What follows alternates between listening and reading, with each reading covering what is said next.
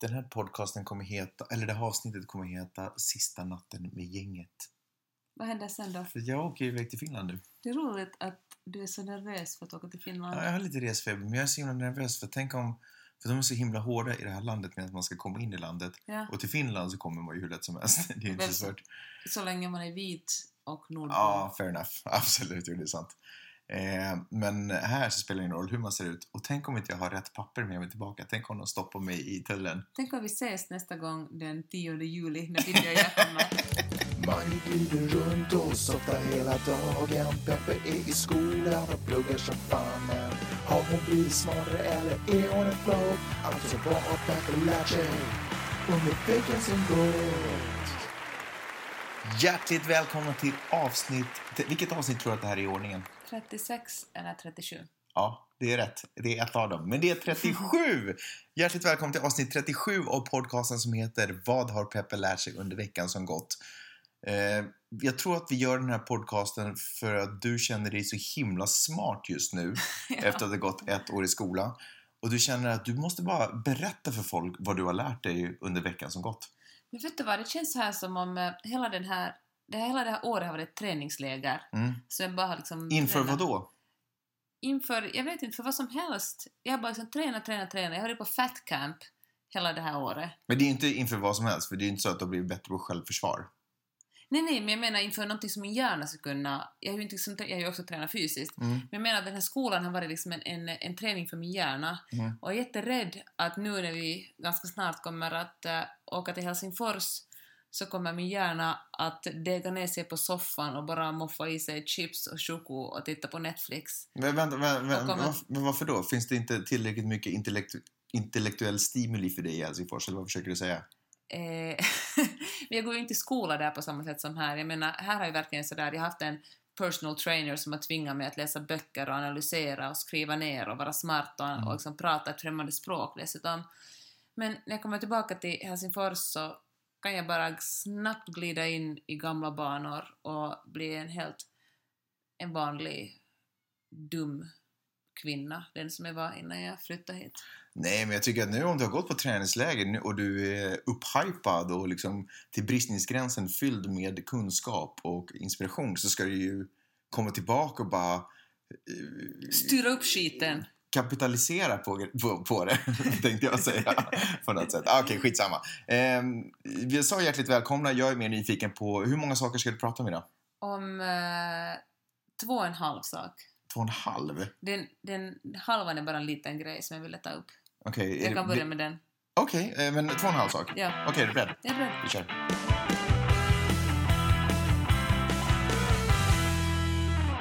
Magnus, visste du att orkaner med kvinnliga namn är dödligare än sådana med manliga namn? Okej, nej det visste jag inte. Är det sant? Eller? Det är sant, jag läste just en forskning. Eller jag läste inte forskningen, men jag läste en reportage om forskning. Det är någon som har forskat i namnen på orkanerna. Ja, och de har tagit bort den här Katrina till exempel, så här riktigt stora som skulle kunna ge resultatet liksom oproportionellt, liksom skulle liksom balansera det på fel sätt.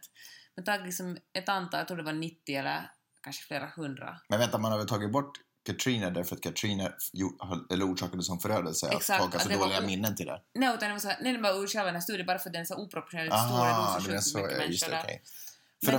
Förlåt att jag sa det, eller att jag bryter, men är det inte så att de här namnen återkommer? Att det är liksom en lista med namn som rullar egentligen? Det stod det faktiskt ingenting om. Jag tror att det är det. Okej. Ja. Men har du någon teori själv varför de kvinnliga ska vara dödligare än de manliga namnen? Eller ska jag berätta det för dig? Berätta det för mig. Det är för att man tar de kvinnliga orkanerna på mindre allvar. Om man får ett meddelande att det kommer en orkan som heter Selma. Mm. Så tar man det på mindre allvar än en orkan som heter Jonathan. Mm. För att män liksom associeras till att vara... Förödelse. Ja, orsakas över mera kraftfulla, medan kvinnor är liksom ofarliga. Ja. Så man tar liksom... De kvinnliga är inte svagare nödvändigtvis, men man skyddar sig sämre mot de kvinnliga orkanerna. Men när det kommer... Men alltså hur... Jag fattar fortfarande inte, för det finns ju alltså då orkaner med manliga namn också, eller? Ja. Men då tar man ju dem på större allvar. Jo, för man bara tror att folk tycker att när det är en orkan med manligt namn att den är farligare bara för att man, och då tar de med att oj, nu måste vi krypa ner i vår underjordiska grotta där vi skyddar oss för orkaner. Men får jag fråga dig en sak, vad är fördelen med att ha en lätt orkan på större allvar och en farlig orkan på mindre allvar? Jag förstår inte frågan. Du sa att farligare orkaner har kvinnonamn. Nej, inte att de blir farligare eftersom folk inte tar dem på allvar. Okej, då fattar jag. Okej, just det. Tyckte du det var intressant? Jag tycker det ser ganska mycket av det patriarkala samhälle vi lever i. Men vadå, män är ju farligare? Ni är farligare och ni tas på större allvar. Ja. Okej, ja. Ja. Spännande. Ja. Men visst är det ju intressant. Det är ju bara en liten inblick i hur världen är konstruerad. Mm. Nåja, okej, det tyckte du inte alls det var spännande som jag. Så vi går över till nästa. Okej. Kommer du ihåg en dam som heter Monica Lewinsky? Ja. Henne ska vi tala om idag. Åh, kul. Visste du förresten att hon kom från Los Angeles? Nej, det visste jag inte. Jag läste det just där. Vanity Fair kom ut med en essä som hon själv hade skrivit. En jättelång essä där hon berättade vad som hände efter att hon hade gett en blowkare åt Bill Clinton. Blowkare? Mm. Och då kom vi också in på en annan sak som heter slutshaming.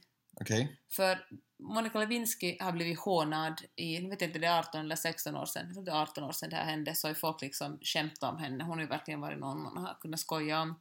Medan Bill Clinton ganska fort borstade av sig och gick vidare i livet. Mm. Och samtidigt så läste jag en artikel som handlar om hur... Var han tvungen att sluta som president för det där? Nej, han blev omvald. Var det så? Aha, han bombade lite i Sarajevo för att få bort fokuset från sin egen penis och sen... Sen blev han omvald. Och men då tänkte jag vi skulle ta lite om slutshaming och sen gå tillbaka till Monica Lewinsky. Jag läste en annan artikel som handlar om hur kvinnor på universitet i USA slutshamar varandra. Okay. Och att bli kallad slampa eller bli slutshamad har ju inget egentligen med att vara en slampa eller med sex att göra. Men det är det som är ett slutshama, att kalla någon för slampa? Nej, det är att bestraffa någon och kalla den slampan, bestraffa den för att den uppför sig på fel sätt. Okay. Och det är en sorts härskarteknik. Okay. Vet du vad härskarteknik är? Man förminskar någon annan för att få själv mer makt. Och det visade sig att på universitet så slutshamar kvinnorna varandra mer än vad männen slutshamar dem. Mm. Och då gör man det inom grupperna och kvinnor som helhet. Inom grupperna då kunde dela dem i en undersökning upp kvinnorna i de som har mycket pengar och de som har lite mindre pengar. Okay. Och inom grupperna fanns alltså också slutshaming, men den största slutshamingen hände liksom mellan de som hade mycket pengar och rika föräldrar. För jag sa det så att ens föräldrar betalar det mesta för en tills man slutar universitetet, om man hör till medelklassen övre. Och de som inte har så mycket pengar så måste jobba ihop själva sina universitets tuitions. Och då är de sluts? Nej, utan om man är tydligen att om man inte har så mycket pengar så blir man lättare slutshamad. Och då kan det vara så här till exempel att det finns oskrivna regler som är intressant, för att om man har en kort kjol så kan man ha det både om man är liksom hör till de här sorority-flickorna som då är den här övre medelklassen, och så kan man ha exakt samma kjol om man hör till liksom den här lite lägre klassen där man klassificerar in varandra. Men om man hör till den högre klassen så dansar man aldrig utmanande med en sån här kort kjol. Det är ett vis på att man inte är en slatt. Aha, okay. Men dansar man med en kort kjol är man en slatt. Okay. Det finns dock ett undantag. På Halloween då får man vara hur slutty som helst utan att bli slutshamad för det, för mig vad som helst. Och har man billigt smink så blir man lättare kallad en slut än om man kan man se på någon som är målad om den har använt billigt smink? Tydligen kan man i den här världen. Det är liksom en egen värld med egna koder och osynliga regler. Och, får jag fråga en sak? Slutshamar de rika, eller överhuvudtaget de som slutshamar andra, slutshamar dem för att passa in i den manliga gruppen eller slutshamar dem för att stärka sin egen lilla interna grupp? Jag tror det handlar om hierarkier i den egna gruppen. Okay. Och härskartekniker helt enkelt, att genom att trycka ner någon annan får man själv mer makt. Det är konstigt för de har ju redan pengarna, så de har ju redan makten. Ja, men kanske de bara måste bekräfta det. Sen kan jag säga att de flickorna eller kvinnorna, de är helt unga i den här liksom, så att säga, när man arbetarklassgruppen, de slutshameade också kvinnorna i, de kände också aggressioner mot kvinnorna i den övre klassen, men eftersom de hade mer pengar hade de mer makt också, så det var liksom inte lika effektivt. Okay. Vilket, ja, jag tycker det var bara intressant och ganska hemskt egentligen. Förekommer det här i Finland också? Jag antar att vårt system än så länge har en ganska jämn, liksom, för det kostar ingenting att skola, folk har väl ungefär lika mycket pengar. Det finns ju allt fler fattiga nu i Finland, så hela, det blir större inkomstklyftor, men det är ju nära på lika stora skillnader som i USA. Men du är ju tjej, åtminstone har du varit det en gång i tiden. Och du har ju gått på universitetet och du har varit engagerad i festfixar. Ja, alltså men du har ju själv... I Helsingfors liksom. Ja. Och fanns det sådär, du vet, att tuffa tjejer dansar inte och otuffa tjejer dansar? Jag var ju hemsk på den tiden. Jag var en mean girl. Så du slutshameade? Man kan säga att du slutshameade. Det vet jag ingenting om. Okej. Okay.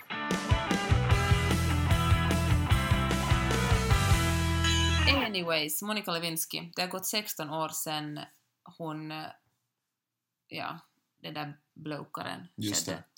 Och under de här 16 åren så har man ju skojat så sjukt mycket om henne. Hur liksom, man har skojat om den där baretten hon hade på huvudet. Man har skojat om hennes blåa kjol med fläckar på. Och Bill Clinton har man ju inte skojat så hemskt mycket om. Man skulle säga att det går ganska bra för Bill Clinton fortfarande. Är det hon, eller det är inte situationen man har skojat om, det är hon uttrycker? Jag tycker nog det är hon som man skojar om.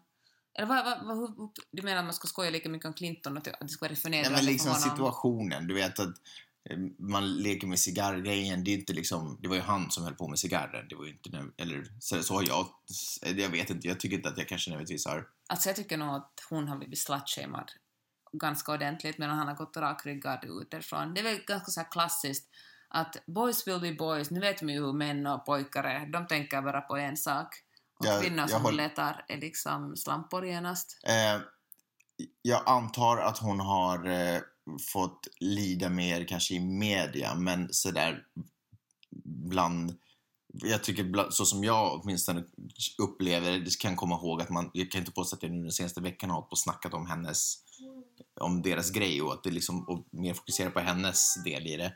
Men då när man pratade om det så tyckte det, jag vet inte, jag vet man skämt, men jag tycker på något sätt då skämtar man också lite om hur ointressant det där var för amerikansk inrikespolitik mer kanske. Tycker du? Jag tycker det blir en ganska stor grej och att folk verkligen frossar i det.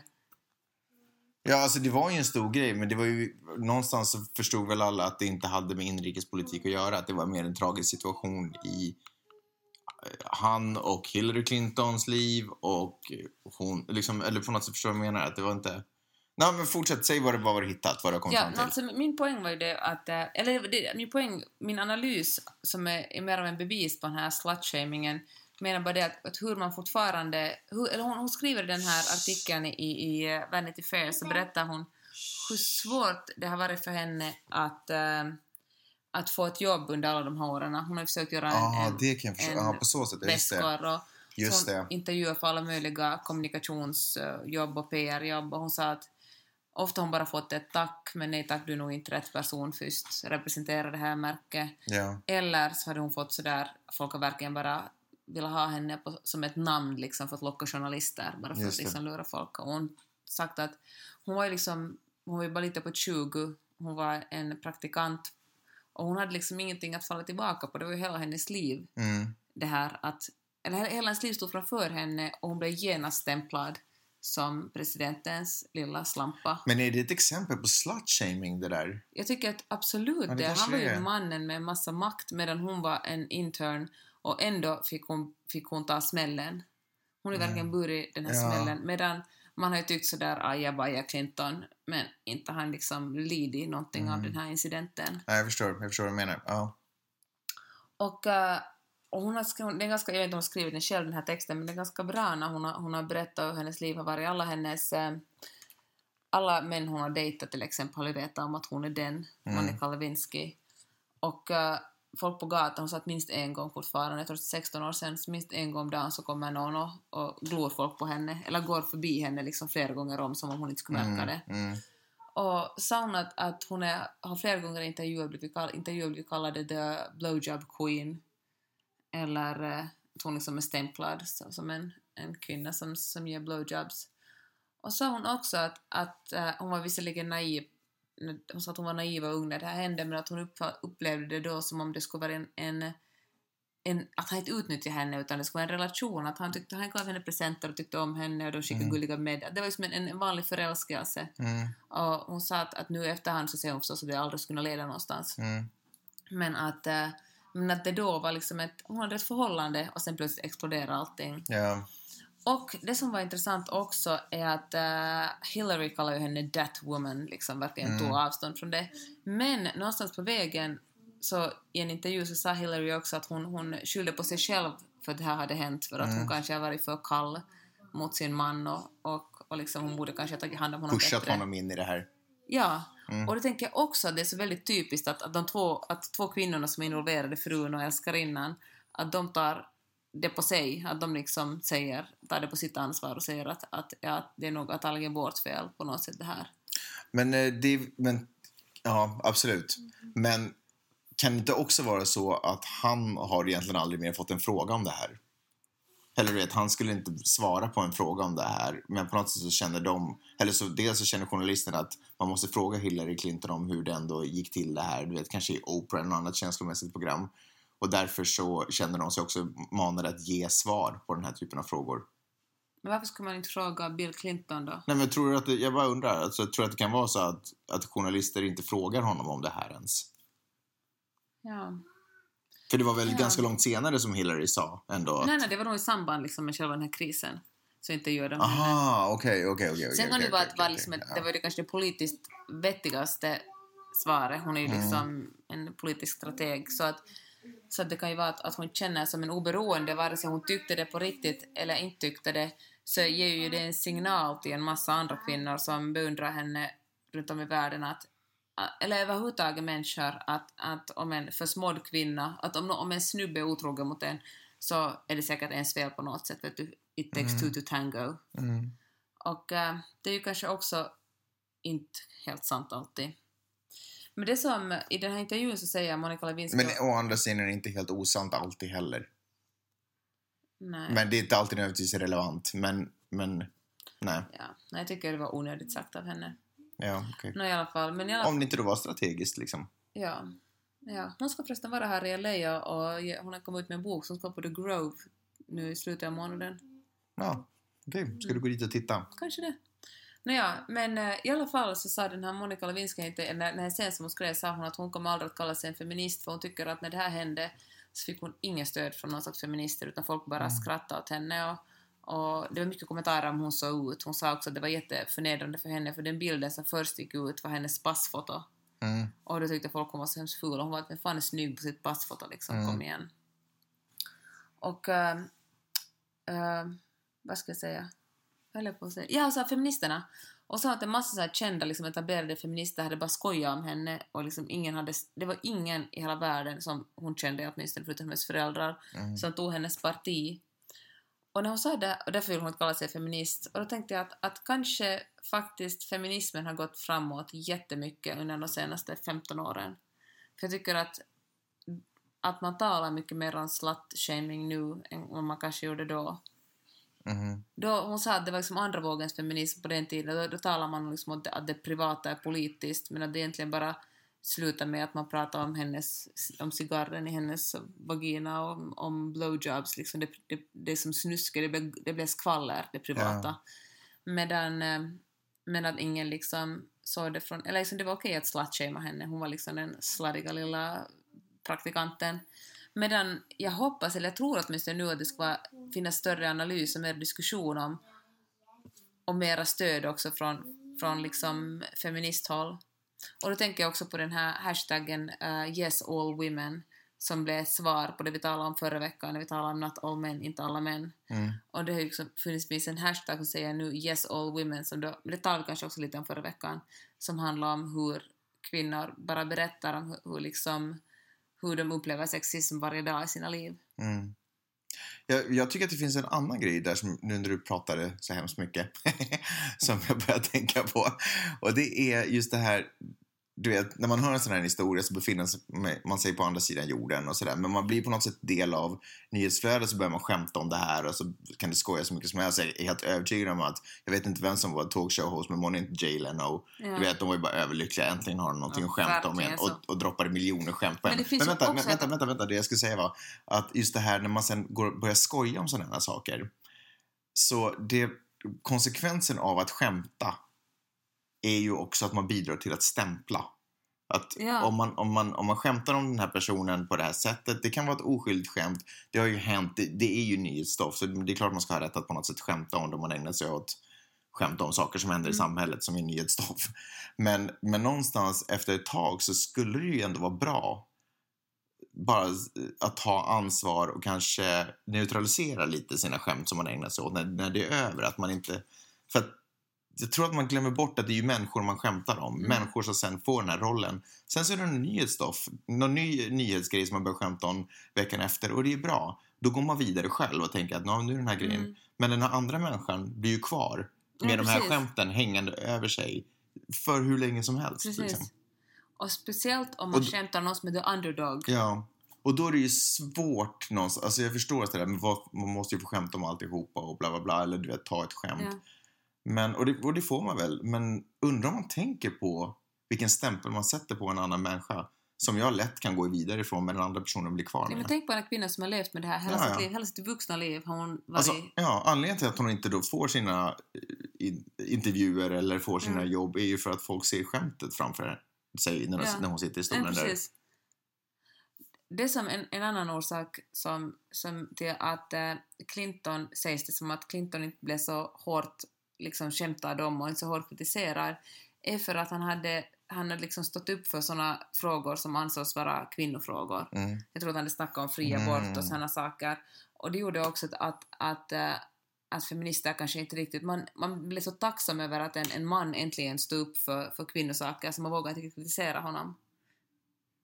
Och det här upplever jag också i mitt liv på många sätt, att män som säger att de är feminister eller på något sätt vill liksom leva jämställt, jag vet inte om de förväntar sig eller om det kommer från kvinnornas håll att man ska tacka dem och vara liksom supertacksamma och glada och uppmärksamma dem och lyfta upp dem, när det egentligen borde vara den mest självklara saken i världen att det ska vara rättvist. Jag vet vad som är en annan skillnad också mellan Bill Clinton och Monica Lewinsky, det är att jag tror att om Bill Clinton inte hade åstadkommit något annat i sitt liv, det här var det enda, så hade han också nog haft den här stämpeln över sig. Jag tror att Bush har svårt att få andra jobb. Säkert inte, men du vet, förstår jag menar. Han är ju ett skämt. Han är inte liksom, han är inte ihågkommen för att ha åstadkommit några grejer. Nu vet jag kanske i Texas.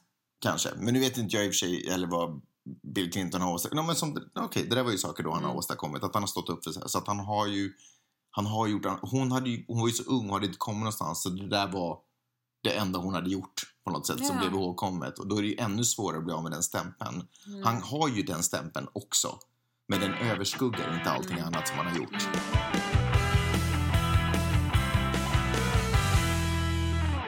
Häromveckan skrev jag ett blogginlägg om hur det är att vara finlandssvensk och hur lite jag saknar att vara finlandssvensk i Finland, och jag skrev om att hur jag tycker att det är lättare att vara en minoritet här i Los Angeles, för här är alla minoriteter. Medan i svensk Finland, eller Finland finns det liksom svensk mest av allt, för vi tar ju inte in några invandrare. Antingen talar man svenska eller talar man finska, och det är väldigt tydligt vilket språk man talar. Och så var det jättemånga som kommenterade på det inlägget och sa att jag känner samma sak. De folk som skrev att de tycker att det är jobbigt att de inte talar perfekt finska fast de bor i Finland, och att de inte riktigt känner igen sig i kulturen där, och att de tycker att det är liksom nästan skönt att komma till Sverige, för att plötsligt finns hela deras liv omkring dem på svenska. Och jag har tänkt allt mera på det här, och hur det känns som verkligen att hela det utrymme som jag lever i Finland blir bara mindre hela tiden. Jag antar att det handlar liksom, eller det är samma gäller var man jobbar, men speciellt om jag jobbar med liksom media och kultur som jag gör, så det är verkligen sådär mindre resurser varje år. Det känns som det bara går liksom fortare och fortare. Och... Men känner du inte att du kommer precis ifrån ett EU-val som har präglas ganska mycket av höger och liksom främlingsfientlighet i Europa. Känner du inte kanske att du lite inne i dem, att du misströstar, förstår du vad jag menar? Att jag projicerar liksom ångesten från det på... Ja, att jag menar, finns det inte massa bra saker också ändå? Men jag menar, det gör det ju överallt. Ja, det finns ju negativt och positivt överallt. Verkligen. Men jag menar, jag förstår vad du menar och jag kan höra vad du säger. Jag tycker att det är skrämmande, det är sjukt deppigt att klimatet bara blir hårdare och hårdare. Men jag tycker också att ibland tycker jag att finlandssvenskar också bara låter hårdare och hårdare. Ja, absolut. Bara deppig stämning i landet bland alla människor. Jag vet inte egentligen vad det riktigt beror på faktiskt, för alla har det bra. De flesta har det jäkligt bra. Och åtminstone i globalt mått sett så har ju folk sinnessjukt bra. Ja, jag vill inte göra det här till någon... Alltså jag menar inte att det är en språkfight liksom, att det är synd om finlandssvenskarna, det är liksom synd om de stora finska eller liksom... Men jag tycker det som är problematiskt är att det finns så få finlandssvenskar just nu, som det finns i alla branscher som det blir bara färre och färre, och det gör att alla känner varandra, och det är ju hemskt gulligt att kiva på ett sätt. Det betyder att man har en jättestor bekantskapskrets och allt är ganska lätt och ganska kiva, men samtidigt så betyder det att jag tror att det är svårt att utvecklas och bli riktigt bra, för att ingen vågar någonsin ge feedback eller liksom kritisera någon annan. Om man kommer med lite feedback eller kritik mot någon måste man sluta med ett puss eller puss och kram, så att den människan inte ska ta illa upp. För att om den människan tar illa upp så kan det vara att om 3 år så bestämmer den om du ska få ett stipendium, eller så är det din chef, eller så är den frågar någon den någonting, och då kanske den bär på agg mot dig för att du en gång kritiserar den och då kommer du inte vidare någonstans. Och jag tror att det är inte en så jättebra egenskap med svensk Finland. Nej, men det är ju också en styrka på många sätt. Men alltså jag tror att Finland, nu ska jag säga, nu har inte jag riktigt tänkt den här tanken, så jag ska se om jag kan formulera den ändå. Jag tror inte kanske nödvändigtvis att man ska se på finlandssvenskar som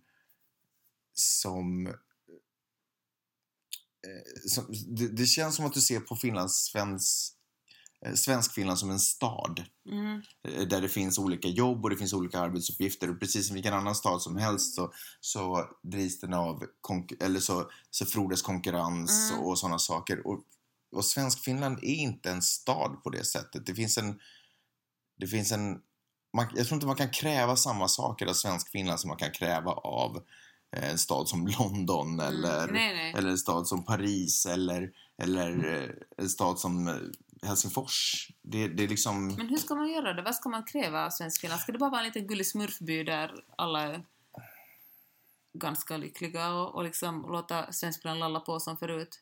För jag tänker att det finns så sjukt mycket bra potential, och folk är jätteduktiga också. Men det är på något sätt, ibland kommer den duktigheten inte fram för att, att vi är en liten smurfby där alla bara lalla på och hoppas att om man inte gör något så. Men vet du, det vilar någonting över finlandssvenskheten som gör att man är mer, eller det vilar någonting som man är mer än kollegor på något sätt. Man är mer än arbetskamrater och studiekamrater. Det finns liksom en sammanhållning, menar du? Nej, inte jag försöker undvika lojalitet då. Jag försöker undvika floskler och sådär, men det finns liksom... Fan, jag vet inte, jag hittar ingenting annat än att vi är släkt liksom. Det är familjeband. Nej, men jag vet, men det är ju fel, det är inte rätt ord, men det är inte en anonym människa som har levt på andra sidan jorden som kommer in och börjar jobba, utan det finns ju ett närmare band mellan alla. Och jag tror att det är svårare att... Alltså jag är den första som säger att jag önskar att det fanns en mer utvecklad kultur av att ge feedback och kritik och behandla varandra kanske lite mer professionellt och kräva lite mer av varandra, men också att lära sig säga bra saker när det är tid för det liksom. Men någonstans så kan jag också lite förstå varför det är svårt att komma dit, för vi är mycket tajtare liksom. Jag vet inte, det skulle vara intressant att höra hur det är i små judiska grupperingar i andra städer, alltså där de inte är flera miljoner, du vet, eller liknande, om de upplever det på samma sätt, för de, jag kan känna att det kanske lite finns samma grej, att det är en folkgrupp. Börja inte den där judeparallellen nu, Magnus. Nej, men är inte finlandssvenskheten en folkgrupp? Är inte finlandssvenskar en folkgrupp? En ganska liten folkgrupp placerad... Utan ett eget land, menar du? Nej, det förlovade landet, vilket är det? Österbotten? Placerad, eller liksom... Vasa i Jerusalem. Alla bor där. Nej, men jag försöker inte dra. Jag försöker... Nej, berätta. Fortsätt. Keep talking. Nåja, jag försöker bara säga att jag tror inte, vi har inte relation till varandra som jag har med, om jag till exempel befinner mig i Stockholm på en arbetsplats och sen möter en annan människa som kanske har kommit in från Gällivare och börjar jobba där. Du vet... Nej, jag fattar precis. Förlåt, jag skojar bort det där. Jag förstår. Alltså, det var fult. Okej, svensk Finland, I love you. Förlåt att jag sa så där dumt. Vad var det som du sa som var dumt? Nu har jag försökt komma med lite kritik över att vi inte kan ta kritik. Så därför vill jag säga... Nej, men jag tycker att det är befogad kritik. Jag säger att anledningen till att vi har att svensk Finland inte, eller finlandssvenskar inte har kommit hit, tror jag beror. Jag tror att det finns en anledning till det. Jag säger inte att vi inte ska dit, där man kan ge varandra kritik och kräva professionalism ut i det yttersta, liksom. Du menar att det som du ger är en förklaring men ingen ursäkt? Korrekt, mundo. Bra. Okej, ännu en grej när vi slutar. Jag har goda nyheter. Vi har inte talat om Google ännu, den här podden. Fan, okej. En spansk snubbe har gått till EU-domstolen och sagt att han vill ha all information om sig själv raderat från Google. Ja. Och han fick det. Och detta är ett prejudikat. Vilket betyder att om du också är intresserad av den här tjänsten, du är kanske inte, vår familj är kanske den som skulle vara mer intresserad av det, så det är bara att fylla i en massa blanketter och man måste, än så länge måste motivera det här. Men då är den här tjänsten Google tvungen att radera allt. Gör de det, tror du? Jag tror de gör det. Jag är så pass mycket litare på dem i alla fall.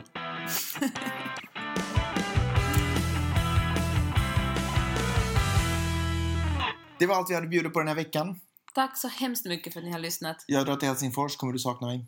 Jättemycket, Magnus. Jag hoppas att ni andra också kommer sakna mig. Skitsamma, jag kommer inte ens märka det. Vi hörs om en vecka. Det gör vi. Ha det så bra. Puss, hej. Hej, hej. Så hej då vidare. Hej då.